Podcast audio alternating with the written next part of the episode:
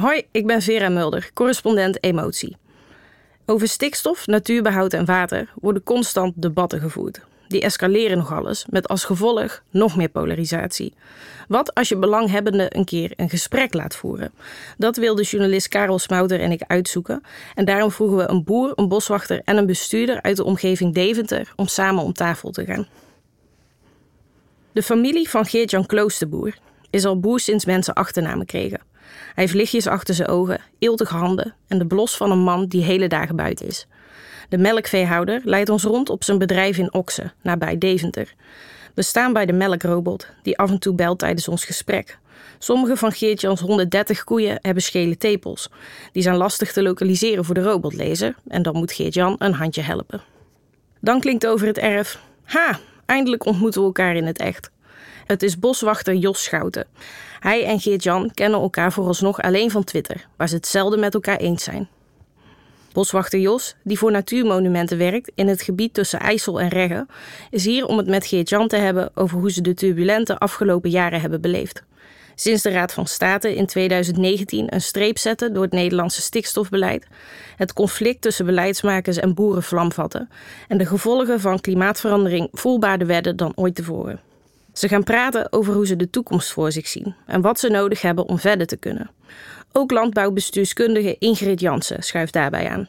Ze is de directeur van Stichting Stimulant, een netwerkorganisatie die zich inzet voor het Nederlandse platteland. Aan de vooravond van de provinciale statenverkiezingen, waarin stikstof en de vermeende kloof tussen stad en platteland grote thema's zijn, is dit een poging om eens een gesprek te voeren in plaats van een debat. Want de polarisatie in dit debat zorgt voor verlamming. Met ingrijpende maatregelen, zoals verkleining van de veestapel en de uitkoop van boeren, wordt momenteel door de rechter en de overheid geprobeerd om de stikstofuitstoot te verlagen, in een poging de schade aan de natuur te beperken. Veel boeren willen ook vooruit, maar volgens hen en hun belangenbehartigers moet er ineens te veel, te snel, zijn de regels die ze moeten volgen te vaag en krijgen ze de kans niet om hun bedrijven om te vormen op een manier die zij passend achten. Het gevolg? Stilstand waardoor de problemen steeds urgenter worden, de deadlines dwingender en de weerstand heviger. Als we niet opletten, gebeurt in het klimaatdebat straks hetzelfde als in het stikstofdebat. Dan zijn we straks misschien duurzamer, maar niet langer een samenleving. Precies daarover schreef een van ons, Karel Smouter, een boek. Blauw, wit, rood.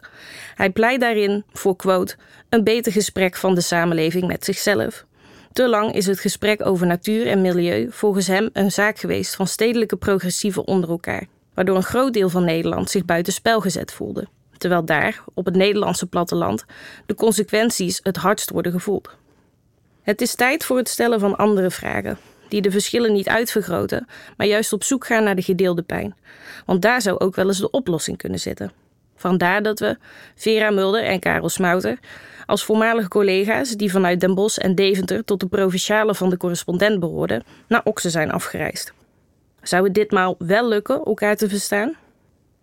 Melkveehouder Geert-Jan stelt zijn lange houten vergadetafel op een vierde boven zijn koeienstal, beschikbaar voor het gesprek. Die tafel staat er niet toevallig. Hij wil vaker in gesprek met wat hij zegt, eigenlijk heel de maatschappij. Want de grote opgaven waar we als land voor staan, zoals woningbouw, CO2, biodiversiteit en de waterstand, om er maar een paar te noemen, zijn volgens hem in de eerste plaats vraagstukken van ruimtelijke ordening, waarbij zoveel mogelijk mensen betrokken moeten worden. Voor Boer Geert-Jan was dit het jaar van het een voelen, maar het ander doen. Hij vertelt. Als ik me financieel kan redden met minder dieren op mijn grond, dan is dat mooi. Intrinsiek ben ik daar helemaal voor. Aan de andere kant, de markt waarvoor ik produceer is daar nog niet klaar voor. Als ik minder koeien heb, dan zal de melk per liter meer moeten gaan opbrengen. Wil ik aan het einde van de maand mijn rekeningen kunnen betalen? Ik heb een grote stal. Ik heb nu nog geldige vergunningen. Dus wat heb ik gedaan? Ik heb fosfaatrechten aangekocht en meer geproduceerd. Ouderwets gedacht, misschien. Waar ik als mens twijfelde: doe ik hier wel goed aan? Heb ik het als ondernemer toch gedaan? Ook bestuurskundige Ingrid, die naast haar stichting een akkerbouwbedrijf heeft met haar man, wil best verduurzamen. Maar ze durft niet. Ze zegt: We zijn bereid om een paar miljoen te investeren om van ons traditionele bedrijf een kringlooplandbouwbedrijf te maken. Maar we hebben geen idee waar het stikstofbeleid heen gaat, dus we hebben onze plannen voorlopig in de ijskast gezet. Geert-Jan voegt nog toe: Ik kies voor zekerheid, want wie weet met welke regels de overheid gaat komen. En of en hoe ik straks nog geld voor mijn gezin kan verdienen. Hoe hoort Jos, de boswachter, dit aan? In eerste instantie reageert hij nuchter. Hij zegt: Ik hoor jullie praten over zorgen en spanning. Dat heb ik niet zo. Ik ben op zoek naar oplossingen. Jos stond 15 maart 2023 op de lijst voor de ChristenUnie bij de waterschapsverkiezingen. Dan, na een diepe zucht, zegt Jos: Maar ik heb er wel zo ontzettend geen zin meer in soms. Ik heb het mooiste beroep dat er is, maar je kunt er ongelooflijk depressief van worden. Het natuurgebied dat ik beheer wordt bedreigd door stikstofdepositie, verdroging en versnippering. Er verdwijnen planten, insecten, vogels. We krijgen bakken subsidie en we beheren het land tegen de klippen op. Maar er spelen problemen waarvan de oorzaken buiten de eigendomsgrenzen liggen, waar wij niks aan kunnen doen. Ik zie het buiten gewoon kapot gaan. Zorgen en spanning dus. Jos legt zijn handen op zijn hoofd. Tranen wellen op in zijn ogen en hij zegt: Ja, omdat het naar de kloten gaat. Omdat we zo hard ons best doen, maar het schip niet kunnen keren. We zijn onze eigen habitat aan het vervuilen en vernietigen. Het is winter en er staat geen water in de beken. We hebben krakken lege barsten bodems. Hij houdt even in en zegt dan, zachter: Er zijn ook veel boeren die vinden dat wij ons werk niet goed doen, dat we prutsers zijn. Die zeggen: Zet gewoon wat schapen op dat land, gooi wat vrachtwagens mest op en alles herstelt zich. Die verzuring helpt het gesprek ook niet. Geert-Jan, die tot nu toe met zijn armen over elkaar zat, ontkruist zijn armen en legt zijn handen los op tafel. Hij zegt: Dat hoor je mij niet zeggen. Modder gooien brengt niemand verder. Maar ik ontken niet dat sommige boeren zo denken. Dat doen ze omdat ze in het nauw zitten. Onduidelijkheid en tegenstrijdige regels vanuit de overheid zorgen er nu voor dat we elkaar als tegenstanders gaan zien. En daar hebben boeren en boswachters allebei last van. Eerder die middag, voordat de gasten kwamen, had boer Geert-Jan tijdens een rondje over zijn erf laten zien wat hij met tegenstrijdige regels bedoelt. Hij moet bijvoorbeeld een bepaald aantal grassen, kruiden en klavers op zijn land hebben om te voldoen aan normen rond biodiversiteit. Maar zijn boerderij staat op zandgrond. En met de droogte van de afgelopen jaren moet hij veel sproeien om al die planten in leven te houden. Geert-Jan zegt: En dan komen de normen rond hoeveel water ik mag verbruiken weer in het geding. Ingrid vertelde anderen hoe haar vader, een varkenshouder, in de zogenoemde regeling sanering varkenshouderijen van de overheid stapte. Dat is een uitkoopregeling.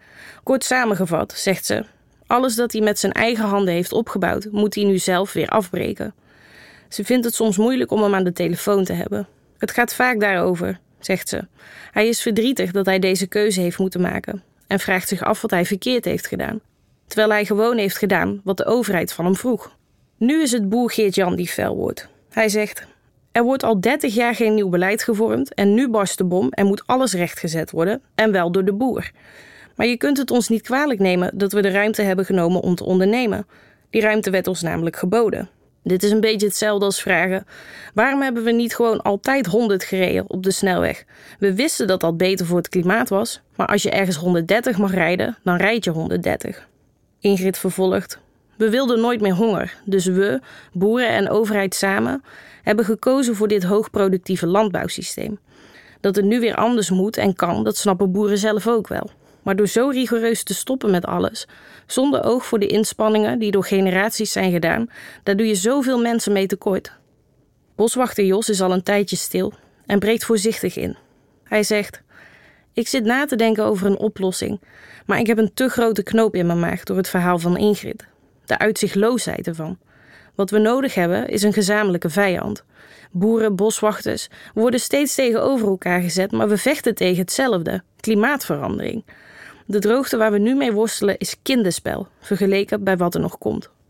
En zo vinden Geert-Jan, Jos en Ingrid elkaar ineens. In hun zorgen over de toekomst van hun kinderen, in de wens het gesprek breder te trekken dan stikstof alleen, in de gezamenlijke missie om zuinig te zijn op onze leefomgeving. Wat ze wel zien lukken.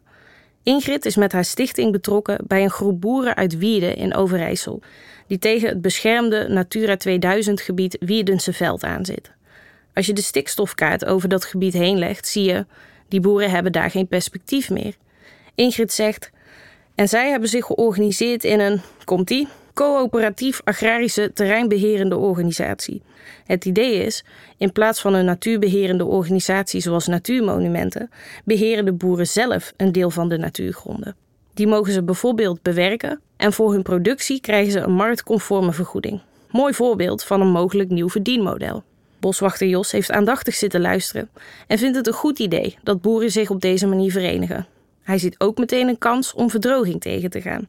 Stel, zegt Jos, dat je dan het land niet bewerkt, maar je het de hele winter laat vollopen met water, zodat we in de zomer genoeg drinkwater hebben. Je laat boeren het water opslaan en verkopen aan de overheid. Als ik dit nog verder trek, nog grootser fantaseer, maak er een enorm drinkwaterbekken van dat je vervolgens vollegt met zonnepanelen. Voor de stikstofcrisis is de deadline vervroegd van 2035 naar 2030. Dat betekent dat de stikstofuitstoot in Nederland niet per 2035, maar al per 2030 gehalveerd moet zijn. Ook op de klimaatklok is het 2 voor 12. De urgentie die klimaatactivisten bij dit thema voelen is goed voorstelbaar. En voor wie eenmaal doorheeft hoe prangend iets is, wordt tijd iets onverdraaglijks. Toch gelooft zowel bestuurder Ingrid, die haar familie ziet worstelen met de transitie, als boswachter Jos, die zijn land in rap tempo naar de kloten ziet gaan, dat precies daarin de oplossing schuilt. Elkaar de tijd geven om de gemeenschappelijke vijand, een opwarmende aarde met steeds minder biodiversiteit, te verslaan. Ook Geert-Jan vindt het een doodzonde dat de focus nu ligt op 2030. Hij zegt: Zet die deadline op 2050. Dan kun je bijvoorbeeld tegen mijn familie zeggen: Kloosterboeren, jullie zitten hier op zandgrond en wij denken dat hier geen landbouw meer mogelijk is, want dat kost te veel water. Dan kan ik mijn generatie afmaken en met mijn zoons gaan kijken naar alternatieven. Dan bied je perspectief. Jos, die rechterop is gaan zitten, zegt: Ik ben het met Geert-Jan eens dat de tijd nemen soms loont. Er is al een project geweest dat dat bewijst. Ruimte voor de rivier heette dat. Lang verhaal kort, we bouwen al onze rivieren en beken dermate om dat we kunnen voorspellen hoe ze zich gaan gedragen. Over de mensen die dat 25 jaar geleden opperden, zeiden critici: trek die maar een dwangbuis aan en voer hem af. Het is krankzinnig. Maar nu, in 2023, is dat plan volgens Jos gewoon uitgevoerd en geslaagd. Hij weet het zeker. We moeten opnieuw zo'n verbouwing gaan doen om ons land leefbaar te houden. We gaan van strijd tegen het water naar strijd om het water. En als ik zie hoe succesvol het megalomane rivierenplan was, dan denk ik dat kunnen we gewoon nog een keer doen. 2050, dat is ook nog ongeveer 25 jaar. Dat is een realistisch tijdsbestek voor zo'n gigantische verbouwing. Maar, benadrukt hij, dan moeten we wel vandaag nog beginnen. Boswachter Jos en boer Geert-Jan. Ze kunnen elkaar uiteindelijk de hand schudden. Onder op het oog tegengestelde belangen blijkt een gezamenlijke vijand en gedroomde oplossing te zitten. Geert-Jan zegt: Deze tijd gaat over transformatie. Als we onze tijd tot 2050 samen goed besteden, komen we ver. Ingrid sluit het gesprek af. Maar alleen als we elkaar ook als mens blijven zien en niet als groepen of obstakels. Wie een mens ziet, wordt zachter. De ontmoeting aan Geert-Jans lange staltafel eindigde met een gedeelde wens en de neuzen een klein beetje dezelfde kant op, haast als een sprookje. Maar sprookjes bestaan niet. Tussen droom en daad staan wetten en praktische bezwaren in de weg, om nog maar te zwijgen over harde deadlines.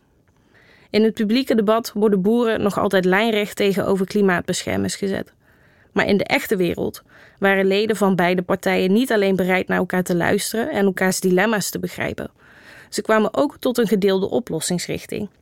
En hoe klein, voorzichtig en utopisch die ook is, dat geeft hoop.